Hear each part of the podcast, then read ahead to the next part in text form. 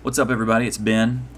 Normally, here on the podcast uh, feed, we have conversations where it's just Caleb and I sitting down and we're breaking into something that we're trying to study here in Brooklyn and just give little overviews of sections of text and stuff.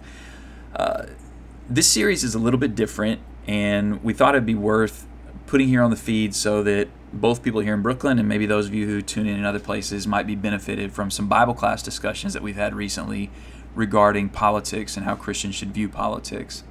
I'll go ahead and say at the outset this isn't um, a study that's designed to tell people how they should vote or even if they should vote or how they should participate politically or if they should participate politically.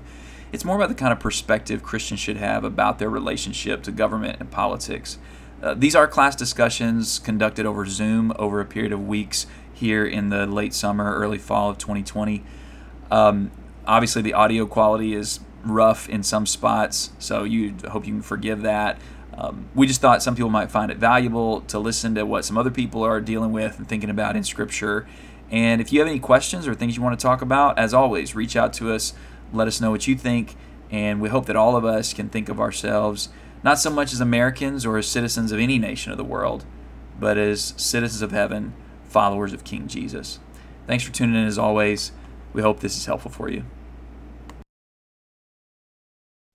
So here's the thing: we haven't um, talked about this yet, but I want to go ahead and get into it now. You'll, you'll notice in this passage in 1 Peter 2, verses 9 to 12, that uh, you may have it in quotation marks or there may be a little blocked out font. Peter wasn't just making up cool phrases to help Christians think about themselves. He actually is quoting from the Old Testament. Um, the chosen race, royal priesthood, holy nation stuff, that's all from Exodus chapter 19, when the people of Israel first came to Mount Sinai to meet with God. Uh, the people for God's own possession is a reference from Deuteronomy 7, where they look back on that and remember what God had done for them. The bit about being uh, not a people, but now the people of God, not receive mercy, receive mercy, that was centuries later from the prophet Hosea in speaking about God's goodness to them.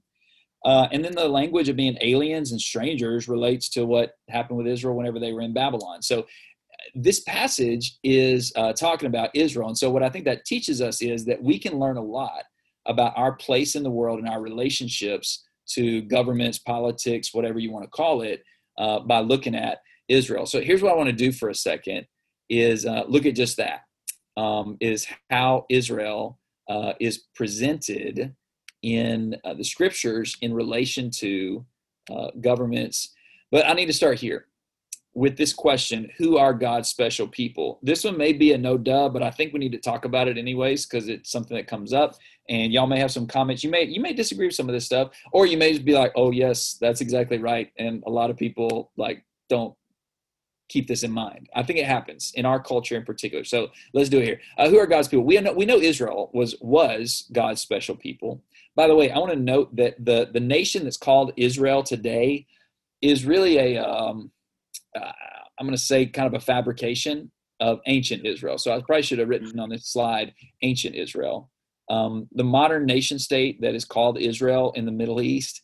There's nothing in scripture that really supports the idea that like Christians should be like out here fighting for Israel or trying to support Israel. We should care about all nations, all peoples of all places but uh, the the nation state known as Israel today is not uh, doesn't trace their lineage straight back to the Israel of the Bible. So if anybody has any questions about that, feel free to bring those up. But here we go. Um, let's just notice some things about God's special people. They were chosen, um, starting with Abraham, going through the Exodus. Uh, they went through trials in the wilderness to come to the promised land of Canaan that God gave them. Whenever they were there, they eradicated the Canaanites, that were uh, people who were pagans who sacrificed their children, committed all kinds of acts of immorality, and God told the Israelites at that time to purge the the uh, land of the Canaanites. We'll come back to that more in a minute. Um, Israel was ruled when they lived in the land of Canaan by prophets and priests and kings, uh, and they were supposed to be a light to the nations. They were supposed to be a royal priesthood. They were supposed to minister for God in the world so that people would know them. And they had this destiny that God laid out for them. You read throughout the prophets of the Old Testament, they were going to be glorified and lifted up and have victory over their enemies and all that kind of stuff.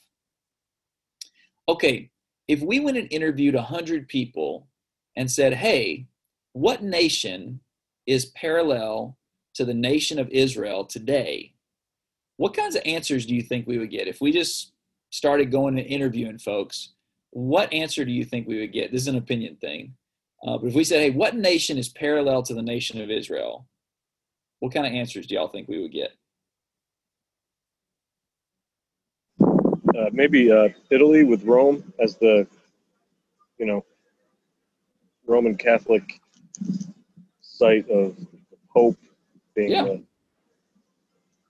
That's a good Yeah. call. That's a really good call. I think that's a great one. And people probably, I, I don't have any uh, data on that, but I bet you there are people who've said that kind of stuff that, oh, yeah, um, the, the nation, of I mean, if anybody's been to Italy, it kind of feels like a promised land in some parts, you know.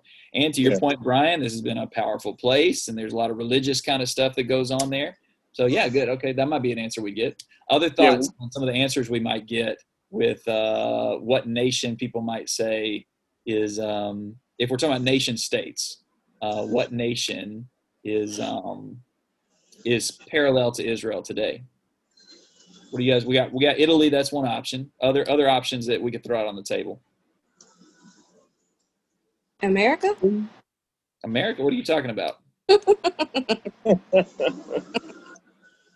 Well, Ruth got it. Sorry, Brian. Ruth's was co- the correct answer. Yeah, And, uh, there are a lot of people that say, and let me just break it down for you. I'm, I'm gonna read you a quote here in just a minute, but let me just break it down, and y'all y'all add to this if you want to add to this as far as how people draw the parallel.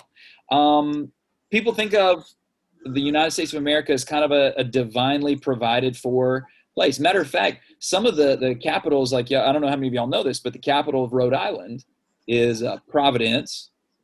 And the reason why it's called Providence is because there were some people who were undergoing some religious persecution, actually here in the United States, and they uh, they ended up in Rhode Island, and they they named it Providence. And their thought was God has given us this place because uh, we're fleeing religious persecution, just like Israel had their trials in the wilderness. We got on the ships and we rode across the sea, just like Israel crossed over the Jordan River to come into the promised land of Canaan this land is your land this land is my land this land was made for you and me. This land was made for you and me. Uh, and of course that's why we have the right as uh, as anglo-saxon uh, immigrants to this promised land of canaan from uh, the atlantic to the pacific uh, the indigenous peoples they're just like the canaanites. And people would use rhetoric throughout history to say oh the indigenous peoples in the americas they're just like the Canaanites, they're evil and all these kinds of things. Therefore, we should eradicate them, uh, you know, kill them, drive them out, et cetera, et cetera. That was some of the, the language that was used um, or some of the rhetoric that was used to justify some of those things. And so our generals and our presidents and so forth, we think of them and have reverence for them and venerate them, set up monuments, which by the way, um, in the Bible, when you set up monuments made in the image of people and stuff like that, those were usually implements of worship. And y'all know some people use monuments uh, of a variety of kinds as implements of worship, socio-political worship. Um, as far as being a light to the nations, the United States of America, um, different politicians have utilized that to say, oh, yeah, yeah, we have this responsibility and duty. For instance, the Monroe Doctrine, which was established in the 1800s by President James Monroe, uh, he kind of let it be known that hey, if you mess around with anybody in the Americas, that, that means the Western Hemisphere. If you mess with Argentina, Brazil, people in the Caribbean, that's an encroachment on uh, the United States, and we'll fight. Now, of course, it was kind of portrayed as this benevolent thing. We're going to fight for our neighbors. Really, of course, it was for other reasons. But you get the point. This rhetoric was used to say, "Oh, we're uh, you know we we're the special people. We've had this uh, we have this special nation." And of course, uh, you guys have probably heard of the, the doctrine of manifest destiny that was popularized by people uh, with some of the political movements of people like Thomas Jefferson, Andrew Jackson, and, and others. Uh, even the notion of America always progressing, always growing, always winning battles, and all that kind of thing. The fact that uh, we never admit whenever we don't win wars or you know whatever stuff like that. Um, yeah, I mean, you can see that this is a parallel that's been drawn. I want to read y'all a quote. I'm gonna stop this share here so that I can find the quote. I want to read it to y'all because it's uh, it's it's almost jarring, honestly, uh, but it's real. This is from uh, a, a, man named John Winthrop, who was the first governor of the Massachusetts Bay Colonies in 1630. And this is an article written from uh, somebody from a, a, university who is uh, recording this. In 1630, John Winthrop famously described their new, their new endeavor in a sermon he wrote on the ship Arbella while heading to the New World. That would be the you know North America where we live. He referenced a phrase from Jesus' Sermon on the Mount, and he said, "This is a man on a boat riding over the ocean to come to um, the New World, to what we know as our home." He said, "For we must consider that we shall be as a city upon a hill. The eyes of all people are upon us." So here's this man he's going with these immigrants from uh, Europe, Anglo-Saxon Europe, and here they come to the Americas. And he takes Jesus' words and says, "We, these immigrants to America, we are going to be the city set on the hill." Uh, the, the, the text goes on to say Winthrop immediately went on to describe the, the wager before the new colony explicitly in covenantal terms applied to Israel in the Old Testament in Deuteronomy 30. If you as a people are faithful to God's commands in scripture, as a people you will prosper. If you are disobedient as a people, quote, I declare to you today that you shall perish. You shall not live long in the land that you are crossing the Jordan to enter and possess. Except Winthrop intentionally rewords the ends of the quote, taking out the Jordan River verbiage, replacing it with, quote, the good land whither we pass over this vast sea to possess it. Um, historian Mark Noll notes most of the Puritans who came to New England held that the Bible teaches and so on and so on. And it gets boring. Anyway, you guys get the point that uh, really, since the very first people came to the United States of America, people have said, America is Israel. I'm going to pause. Why don't you guys comment on that? What do you think about that? How do you think that's an easy trap to fall into mentally? What are the consequences of thinking like that? Of thinking of America as in the United States of America, because there's a lot of places called America, all of South America, all of North America. But when I say America, I'm talking about the United States of America. Um, what do you think about thinking of the U.S. as the new Israel, God's special nation, and all that kind of stuff? What do you think is is uh, problematic about that? What are the consequences of that? Why is that an easy trap to fall into? Um, talk about it. What do you think, Jessica? Yes, sorry. Um, so when you were talking about that, I, it kind of brought to mind Simon the Sorcerer. Um, so just thinking about how um, people tend to use God and um, their relationship with God for personal gain. Um, and so just thinking about um, kind of how people view America and back when it first was founded or even present day. So just making sure that we have a healthy balance of making sure that we're keeping ourselves in check and we're being sincere in our faith and not using it for political gain um, to make sure to to sound as though we're being benevolent, benevolent like you said, um, with the Monroe Doctrine um, to give a perception when we actually have um, more nefarious motives. Um, so yeah, just what that's all. Great call. Uh, that's a really good parallel too with Simon. I love that. Yeah, really good. Other thoughts about how this this notion of oh America is the is the the nation of Israel, you know, et cetera, et cetera. Um, what's problematic about that? How do we fall into that trap? How can we avoid that trap? Uh, keep going. What are some other responses y'all would have to that? Brian. Um, yeah, um, I'm not.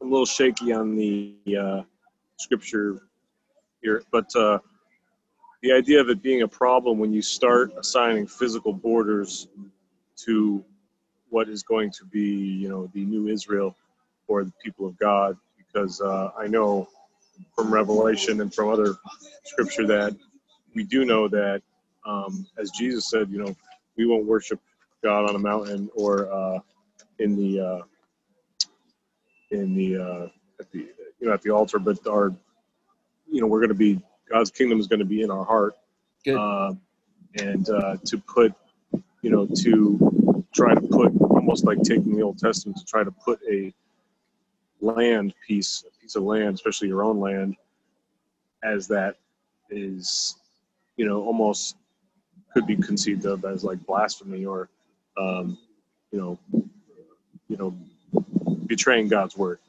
Yeah, I think it's fair to say that it is good. Yeah, absolutely yeah, y'all keep it going. Other thoughts about this issue of thinking about the United States as uh, as the parallel, the fulfillment of uh, the nation of Israel. One problem is the nation of Israel failed. Like they proved that they couldn't be their own savior, and they needed a savior to come. And so, we as the U.S. position ourselves as a savior, or like we're gonna fix the world or help the world, then we are stepping into something that isn't even possible and is stripped of the power of Christ. That's a great call. Love that. Yeah. Keep it going, guys. Other thoughts about this issue of uh, thinking about the United States as uh, as Israel. And by the way, maybe I'm way off. Maybe most people don't think about this. I I, I would say I've run into this certainly in, in reading things, and I think even in rhetoric. Sometimes we hear that in the way people talk or the way people think. People use language like, "Oh, America's a Christian nation," stuff like that. And if what that means is there's lots of Christians here, well, that's relatively speaking true. Uh, at least a lot of people who claim to be Christians for sure. But I think when we talk about being a Christian nation, I think I, will just say we do not need to talk that way. Um, no nation is Christian other than the people of God, those who actually are Christians, and that spans all nations.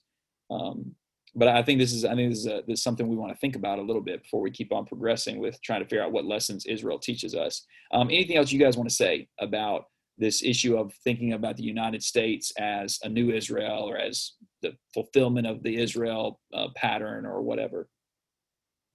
All right, cool. So uh, let, now let me show you. And uh, uh, Damo put this in the in the chat box, and uh, I'm just gonna um, just kind of uh, whoopsie. Let's go through this real quick. Just show exactly what she said, and that is that Christians really are God's special people today. You know, um, 1 Peter 2 9, the chosen generation, the holy nation, right? Uh, trials in the wilderness. Well, life in the world is trials in the wilderness for us, dealing with temptation. 1 Corinthians 10, Hebrews 3 highlight that. As far as thinking about the promised land, it's not about a location, a geographic location, it's the rest that we have in Christ. Uh, and in terms of eradication of the Canaanites, that was a very, very specific instruction that God gave. That is not how God's people are supposed to, about, to think about you know those who are are not believers in god. We don't fight against flesh and blood ephesians 6 says. We war against sin and against evil. As far as the people we venerate we don't have people anymore. We venerate one christ alone. He is our prophet. He's our high priest. He's the king. And as we follow after him he commanded us he instructed us to be uh, lights in the world uh, that's what matthew 5 and verse 16 says and uh, as far as the destiny of glory and victory we have that in the resurrection. That's what we look forward to. That's what we're going to have one day. And we rejoice in that. So, whenever we think about who are God's special people, is the church of Jesus Christ. It's those who He's gathered out of every nation, tribe, and tongue and brought together. And, uh, and so we have very different standards than the rest of the world. Uh, and we're going to have to live differently, just like Israel did. Um, I want to highlight a couple of scriptures to you guys and um, us to look at. Go to Deuteronomy chapter 7 in your Bible. So now we need to think about what was Israel's relationship to uh, the nations around them. Because, okay, if we as God's people are supposed to in some way be parallel to Israel, we're not exactly the same because we don't live in one geographic place. We're a nation of all nations. Um, we don't have kings that rotate out every few years or prophets or priests we have one so there's definitely a it's not exactly the same but there are principles. And one of the principles we want to think about is we think about socio-political engagement, relationship to world governments, uh, is what was Israel's relationship to world governments? Let me be really clear about something here. Um, the way we should think of ourselves as Christians is as a nation of people. In other words, we should not think of ourselves as Americans or um, whatever country you're from, if you're on here and you're from a different country. Uh, we shouldn't think of ourselves in that way. We should think of ourselves as the people of God, the nation of God. And that spans all nations, all places, all times. And whenever we relate to a government that we uh, live near, like for instance, the United States government, or if we lived in Rome, the Roman government, or if we lived in South Africa, the South African government, or fill in the blank, that's not, there's a sense in which that's not our country. We're going to talk about this in more detail next week when we talk about being exiles or being strangers in a strange land. Um, but we should think of ourselves as being about a part of a different nation entirely. So, like I said, I know this is kind of a little bit of a, uh, for me at least, maybe it's not for you guys, but I think it's a tricky thing to get in our heads. But I think it's really important. I need to understand myself not as an American, not as a fill in the blankian of whatever place you're from. That's secondary. I may be from those places, but that's secondary. Really, what I am is I'm a member of the kingdom of God, I'm a citizen of heaven. That's what I am. All right, so with that in mind, Israel, they were supposed to be, think of themselves as a distinct nation. And I'm just going to do something real quick here before we get to Deuteronomy chapter 7. And y'all help me out if you want to highlight other things. Uh, the idea of being separate from the nations and being different from the nations was intrinsic to the Israel story all the way through. Started out with Abraham. Abraham, a man who lived in one of the most advanced and powerful societies known to man up to that point. God says, Leave your home and your country. That's Genesis 12. He doesn't say, I want you to be a blessing because you're from this powerful place. He says, Leave it. The way that Abraham would be a blessing for all the nations, bring God's salvation to the nations, was whenever he stepped outside of socio-political loyalties that might uh, cloud his loyalty to God. Abraham's family lived as just Bedouins. They had no home. They were tent dwellers who would move from place to place just trying to find feed for their animals. Eventually, they all ended up in Egypt, but they didn't become Egyptians. They were segregated off by the Egyptians themselves because there was an understanding you're not like us, you're different, you're a holy nation. They come out of Egypt after their slavery and, and being brutalized by the, the Egyptians for centuries.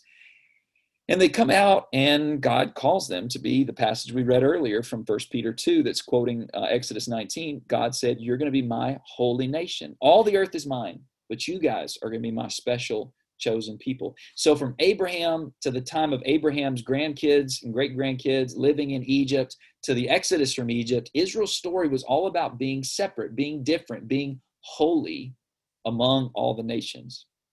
Let me read the text to you guys. Uh, I'm going to put it on the screen here to make it a little easier. Deuteronomy chapter 7, and we're going to read uh, just a couple verses. We're not going to read the whole thing here.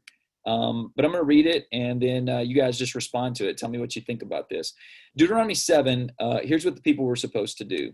Moses says, When the Lord your God brings you into the land which you are entering to take possession of it, and he clears away many nations before you, and he lists off all these nations. He says, These are seven nations more numerous and mighty than you. And when the Lord your God gives them over to you and you defeat them, you must devote them to complete destruction. You shall make no covenant with them and show no mercy to them. He also says, You shall not intermarry with them, giving your sons to their sons or taking their daughters for your sons, for they would turn away your sons from following me to serve other gods. And then God's anger would be kindled, he would destroy you, but thus you shall deal with them. You shall break down their altars and dash uh, their, their altars into pe- uh, pieces, because, verse 6, you are a people holy to the Lord your God. The Lord your God has chosen you to be a people for his treasured possession out of all the peoples who are on the face of the earth. Okay, Deuteronomy 7. Um, what what stands out to you guys in the instruction of what we just read? And I'm going to take uh, take it off the screen here, and you can uh, you can just kind of respond or look at it in your own scripture. There's some things I think that are pretty hard for us to read and pretty hard for us to even understand. So feel free to ask your questions or be like, "Hey, this bothers me. I don't even understand how this works." But what do you see in Deuteronomy 7 uh, as far as Israel's relationships uh, that they were supposed to have with the nations around them? What jumps out at you? What speaks to you in the passage we just read there in Deuteronomy chapter 7? What is, what is Israel's relationship, their international relationships? What were they supposed to be like with the nations? I think, and maybe I'm just thinking this more from a conversation I had earlier, but I think our present society is so um, focused on everyone having an equal say everyone can be right like your truth is your truth like we all have our own and so the superiority of israel here coming in and having like a final say and coming in and being the right ones i think is hard to swallow of like that just coming in and they're just no one else is in that position and i think that that's sometimes hard for us because that's not what society says is fair or right or good there's only one nation of God at this time, right? By the way, I think that's still true. There's only one people group that really belong to God, and that is those who are in Christ. Okay, again, this is not about any nation state, but that's a pretty hard thing uh, to embrace. Yeah. What are some of the instructions you guys see? I mean, these kind of make us icky, and I want us to talk about them a little bit because I think they can be misused and abused um, as we bring this teaching forward and try to understand it in our context. But uh, what are some of the instructions that are given for how they're supposed to relate to the the people around them. Uh, Robin and then Brian. Um, I think the the not intermarrying mm-hmm. part um, really s- stood out to me, and especially when you talk about how some some of these things are like misused or reused. I think about how um, how things like that were also thought about like during times of like segregation in our country. Yeah. Where, like people would use the Bible to justify um, why like different races couldn't marry each other, and even during the time uh, when when like schools were trying to be integrated or started to be integrated, um, there are um, like white people in our country who would use the Bible to say like, oh, but we shouldn't like we shouldn't be integrated. We should stay separate from each other. So. That's right. That's right. Which back to what we are talking about. Whenever you think about the United States of America as, uh, and particularly Anglo-Saxon United States of America as the nation of Israel, then you come out with stuff like that. Uh, let me just pause for a second before, unless Brian, you were going to comment especially on this, but uh, I'll come right back to you, Brian. Uh, what do you guys see? What is in the text the reason that they were not supposed to have international marriages? Because there's not, I mean, we can't get around it. God says, don't mix and mingle with the nations, don't have international marriages. What do you see? What's the reason why that God gives why they were not to marry um, among the nations? It's like for religious reasons, not for like racial reasons. Exactly. Yeah. I mean, it was really about interfaith marriage. It wasn't really about international marriage. It was, don't get me wrong, but there are actually examples of international marriages in the Bible. People like Rahab, for instance. Um, let's see, uh, uh, uh, what's her face? Uh, I'm forgetting her name now. Ruth.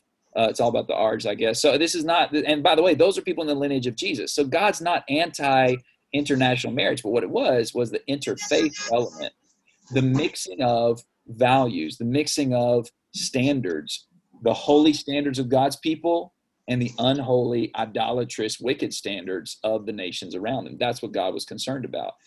But it is a really extreme law. Do not marry them. Do not intermarry with these people who have different values um, than God wants us to have. Uh, extreme level of holiness. Brian, go ahead. You've been sitting on go. Go for it.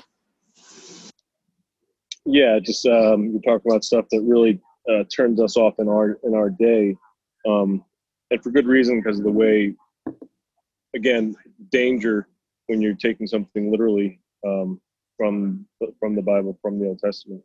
The idea, so the words that talk about, um, you know, destroying them, not just beating them and taking their land, but destroying them, break down their altars, dash in pieces their pillars, chop down their Asherim, burn their carved images with fire so I can see where that would be taken literally to, you know, we talk about destroying another uh, group's culture uh, to get them to uh, um, well, I can't assimilate, right? Is the uh, the word you know assimilate into into uh, the American culture or what they might have thought was the Anglo-Saxon American uh, Christian culture, and um, and of course that's terrible um, to take that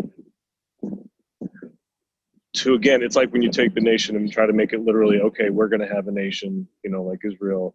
Um, you're not really, you're not seeing uh, that when Jesus comes and uh, talks about the nation of Israel being spiritual, and um, you know, again, God's not telling people to come to America and destroy other people's culture or bring them here and destroy their culture um, or not to destroy anyone else's culture. Uh, but it's again, it's it's a question of. I think in, in these times, it's more like holding fast to our faith, um, and uh, not destroying anything. But certainly, like you were saying about the dangers, the ways things can be read, I think these things were literally read as we need to destroy other people's culture, like completely, like eradicate them, um, because you know because this is what the good book says. That's right. That's right. And similar, I mean, you're making really a, a, similar point to what Robin was highlighting that people have used this to justify all kinds of wars and um, essentially genocides and things of that nature. Um, now, look, should we be on the warpath as Christians? For sure. Listen to what the Apostle Paul says in Second uh, Corinthians chapter 10 and verse 3. He says, For though we walk in the flesh, we do not war according to the flesh. For the weapons of our warfare so we do have weapons. We are at war. The weapons of our warfare are not of the flesh, but divinely powerful for the destruction of fortresses. I mean, so that that's this is Canaan language. This is entering in and taking down Jericho and eradicating the Canaanites and their influence. This is this is a, an application that, that Paul uses. Now listen to what he says. Uh, 2 Corinthians 10 and verse 5. We are destroying speculations and every lofty thing raised up against the knowledge of God, and we are taking every thought captive to the obedience of Christ. You hear he's using the same language, the same principle of eradicating evil, wiping out all this stuff, and even being an act of judgment on God's part, using his people Israel. Well, listen, whenever you go around living a righteous life, when you go around preaching the gospel, when you go around telling people that Jesus is king, you're doing the same thing. Now you're not supposed to go killing folks. That's that's that was a very specific commandment for a specific time and purpose. That's not God's intention for us uh, now. By the way, if anyone has questions about that, feel free to reach out. We can side channel to kind of explain some of why God was commanding that at that time. I don't want to get into all that now, but I do want to highlight that we should have the same mentality that Israel was supposed to have. I'm not going to mix and mingle with the nations. I'm not going to rely on the strength of the nations. I'm not going to, maybe I'll say more about that in a second with another scripture, but we're going to make sure to understand that we are something separate. We're something different. So I shouldn't think like, oh, American values are my values, or fill in the blank with whatever my political persuasion is. Those values are my values. Look, it may be that they happen to overlap sometimes, but they are a nation that's ultimately not serving God we are a part of God's people, and we need to understand ourselves as such and think of ourselves in that context. Look at another passage in uh, in the book of Isaiah, Isaiah 31. I'm not going to put this on the screen. Let's just read it and uh, and then talk about it. Isaiah chapter 31. We're fast forwarding a few hundred years, and the people they had totally ignored what Moses told them in Deuteronomy 7. They had totally ignored the identity that they had from their birth with their ancestor Abraham through their exodus from Egypt and uh, through the time they were supposed to live as a holy nation for God in Canaan, they had intermingled with the nations. Maybe y'all want to add to this list. One of the best examples of this, or I should say, saddest examples, is King Solomon. This great, wise, wealthy, successful king ruined his life and the life of his kingdom because he violated exactly this instruction. He did marry women of the nations. And they did turn his heart away to serve foreign gods and not to be devoted to the Lord his God alone. And Solomon was just the first of many, many of them. Ahab did the same thing.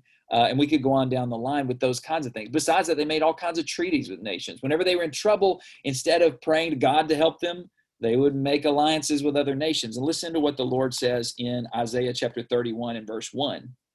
Woe to those who go down to Egypt for help and rely on horses and trust in chariots because they are many and in horsemen because they are very strong.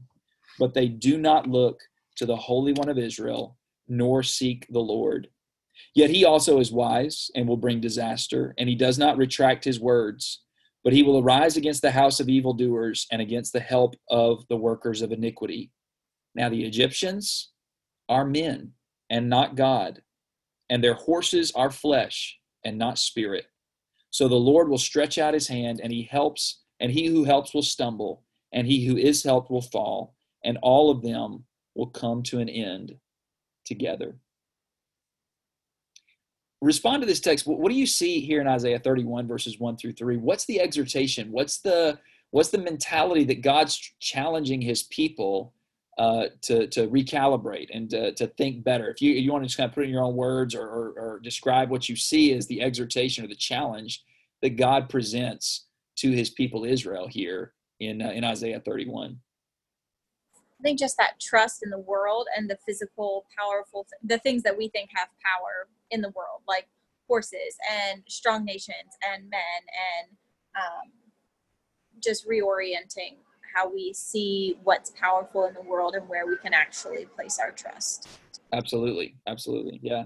Good. Other other description of this text, other things you guys see here in this text. What do y'all want to say? Let me ask the question a little different way. Why do you think Israel had such an issue with this? Why would it be alluring, tempting, um, something they would want to do to rely on other nations for their strength? Uh, or to intermingle with the nations, to intermarry with the nations, to uh, adopt the culture of the nations and the art. By the way, idols weren't just instruments of worship. I mean, they were great pieces of art. You know, um, they were great cultural touchstones of ancient civilizations that existed much longer than the nation of Israel had existed.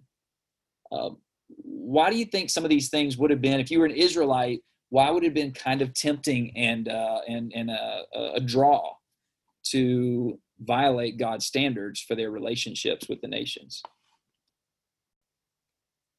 Jessica. Um, try not to. I'm trying to figure out how to not be too broad on it, but um, just kind of like thinking about how when Israel first asked um, Samuel, like, "Hey, we want a king, just like all the nations around us." Um, one, I think, is a bit of not peer pressure, but kind of just looking around and um, wanting to adopt um, something that you know, especially like when you think about, you know, they were in Egypt for 400 years. Um, so it's something they knew well. Um, they seen that, you know, the splendor of Egypt and they wanted that for themselves. Um, so lust of the eyes, the lust of the flesh, um, I think that all ties back into why they why they were t- tempted to, you know, intermarry and adopt these these things that they thought were grand because it was something tangible for them, um, even though they knew the culture and they, they knew that, you know, God was all powerful because he brought them out of so much. Um, but they wanted something with them all the time.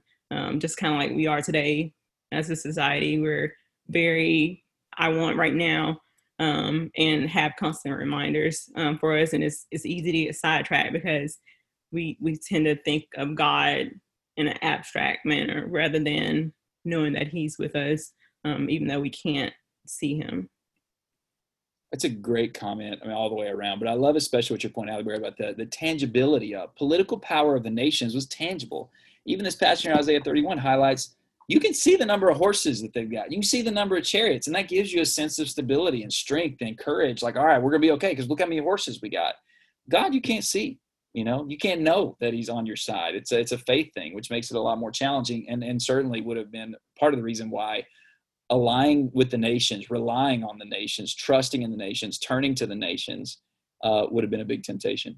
Other thoughts that you guys want to highlight about uh, about Israel and uh, and uh, why entangling themselves with the nations um, would have been pretty pretty tempting for them, a pretty strong pull for them.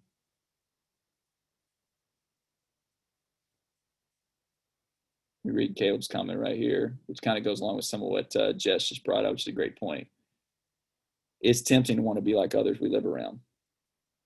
And I'll tell you, that's a that's a huge one. Um, if you ever read the prophets, sometimes reading the prophets in the Old Testament is hard because it's like, man, what is going on here? This is long bits of poetry that are challenging to keep up with. Here's if you want to just dive in at first, here's what you should know. The prophets are getting on to Israel for violating their covenant with God because they had gotten so close to the nations. And there's all kinds of things all kinds of uh, social injustices all kinds of um, acts of wickedness all kinds of idolatry that was just coming from they just wanted to be like their neighbors. Jess pointed out um, uh, in 1 samuel 8 give us a king like the nations around us. That was their problem. That's why god said don't be like them because the nations are ruled by evil. They're filled with sin. They're destroying themselves and imploding on themselves why would you want to be like them be a holy people to me be my treasured possession be my holy nation and don't get caught up in all that other stuff. That's the, that's the, the, the appeal that God makes to his people throughout the Old Testament. That's why the holiness of Israel was so important. Twofold. One, God saying, I want to bless you. They are cursed in evil and sin. I want to bless you, and I want to utilize you to bring blessing to all the nations. So don't get entangled with them. Don't make alliances with them. Don't rely on them. Don't don't don't worship their gods. Don't become like them. You need to remember that you are something different, something separate, something holy to me so that you don't get consumed in the sins of the nations. That's why there's a number of scriptures that that speak to this and how God uh, wanted this so much from his people, that how he wanted them to be different. Um, one of them that speaks to me is Isaiah 5th, chapter 58. In the book of Isaiah, God is constantly, I mean, we're reading it right here in Isaiah 31. Why have you, why have you just become like the nations? But he said, look, if you guys would wake up, if you would restore your faithfulness to me, if you'd remember your ancestor Abraham, Isaiah 51 speaks about that. He said, if you'd think about Abraham and if you'd be like him, he left the nations. He wasn't a part of them. He wasn't entangled with them. If you do that, then shall your light break forth like the dawn and your healing shall spring up speedily. Your righteousness shall go before you. The glory of the Lord shall be your rear guard. He's saying, I want to bless you. And if you will avoid being entangled with the nations, then I will take care of you. Not only that, though, you'll also be something for the nations. Your ancient ruins shall be rebuilt, and you shall raise up the foundations of many generations. You shall be called the repairer of the breach the restorer of streets to dwell in. In other words, God's saying, I'm going to use you to put things back together, to repair the world. And it's not going to be a nation state. It's not going to be, um, you know, something else. You guys have failed at that, as that was pointed out earlier. But this is where, whenever Christ came, he fulfilled this mission. Jesus was God's light in the world. Jesus was the repairer and restorer of all the things that are broken in the world. And all those who follow him are doing the same thing. That's why Peter says in 1 Peter 2 and verse 9, You are the new Israel. You are a chosen race, a royal priesthood, a holy nation, a people for God's own possession, so that you may proclaim the excellencies of him who called you out of darkness into his marvelous light. God has given us a new identity in Christ, just like he gave Israel a new identity uh, in their in Abraham and through the Exodus. God has given his people blessing. Uh, his grace, his mercy, his constant provision and care, his love. He hears our prayers, all these beautiful things. God has blessed us just like God blessed his holy nation Israel in a way that he didn't bless anybody else. He blessed them and he blesses us. And Israel had a specific purpose in the world to be God's royal priesthood, to be his light to the nations, Isaiah 49 would say. They failed in that because they became like the nations. They allied themselves with the nations. They intermarried with these nations who were worshiping other gods. And so now instead of worshiping the true God of heaven, they start worshiping the other gods that were opposed to the true God of heaven. And in a similar way, uh, we can fall into the trap of being so entangled with the world around us that we miss out on our mission we now are the light of the world. It's not the United States of America. It's not any particular brand of politics within the United States of America is doing that. It's the people of God, those who are in Christ that are here to proclaim the excellencies of the one who has called us out of darkness and into his marvelous night. Uh, here, here's kind of last last statement from me, and then if any of you guys want to um, add in some extra stuff, that'd be great. Israel's holiness from worldly political entanglement was crucial for their blessed relationship with God and their divine mission in the world. If we are the new Israel, and I think we've seen the New Testament points out it's different, but we are this fulfillment of what Israel was supposed to be. We are the people of God in the world today. And the same is true for us. We've got to watch out from getting so entangled with ideals and movements and thoughts and agendas and nations and nation states that we forget what nation we really belong to listen, I, I, hope because I live here, I hope the United States of America does really well. I hope that the United States of America would be a just, a truly just nation. I'd love for us to have great prosperity. Uh, I hope that there's safety and security from foreign powers invading. That's what I want because that's where I live. That's where a great majority of the people who I know and love are here. But I'm not from here. I'm a part of a different nation. And I've got to remind myself of that every single day of my life that I belong to another country. I serve a different king than the people here serve. I have different ideals than the people of this nation where I live. I have different goals and visions because of my God and my king. And I have a different purpose in the world because I'm a part of the nation of God. All right, um, let me stop what do you guys want to say? Thoughts, comments, observations? I'm gonna read. Looks like somebody had something here. O'Brien had something here. Um, yeah, and this is a great call that uh, that whenever you're getting persecuted with people around you, you kind of it's like, hey, if I can't beat them, I might as well join them, and that's a real temptation for us and something we got to watch out for as well. Um, let me pause. Thoughts, comments, observations. Um, I know we kind of you know ran around the world talking about Israel and so forth tonight but maybe you guys want to add in some some thoughts that would be valuable for us to consider as we think about us being a holy nation in the world just like israel was a holy nation uh, among the nations uh, of old. All right. Thank you guys. So great. So here's the question that i think uh, this discussion begs. Does this mean christians aren't supposed to be involved at all with the politics of the nations where they live And the answer I'm going to give is no. I don't think that's necessarily the conclusion. That may be the conclusion you come to, and uh, we'll see over the next few weeks. You may come to that, and that's that's perfectly fine, I think. Um, but what we're going to actually look at next time is while while God's people are not to become entangled or uh, wrapped up in or obsessive about or loyal to the political powers of the world around them, we do see God's people engage with political powers, including foreign nations, non-Israelite nations. And there's some really cool principles we're going to be looking at next week from mostly the book of Daniel. We may end up talking about people like Esther, Mordecai, Nehemiah, other people like that, but mostly we'll probably talk about um, people in the book of Daniel and a little bit from Jeremiah chapter 29 and think about what it means to, to politically engage, understanding that we're not a part of the United States of America or whatever nation where we live. We're not really a part of it, but if we're allowed to participate in the process, how should we do that? Should we do that? What what should it look like if we do participate politically uh, in the nations of the world around us? And that's what we'll talk about um, next week, Lord willing. The aim of the Way BK is to share the gospel of Jesus Christ across Brooklyn and beyond. For more information or to contact us, please visit www.thewaybk.com.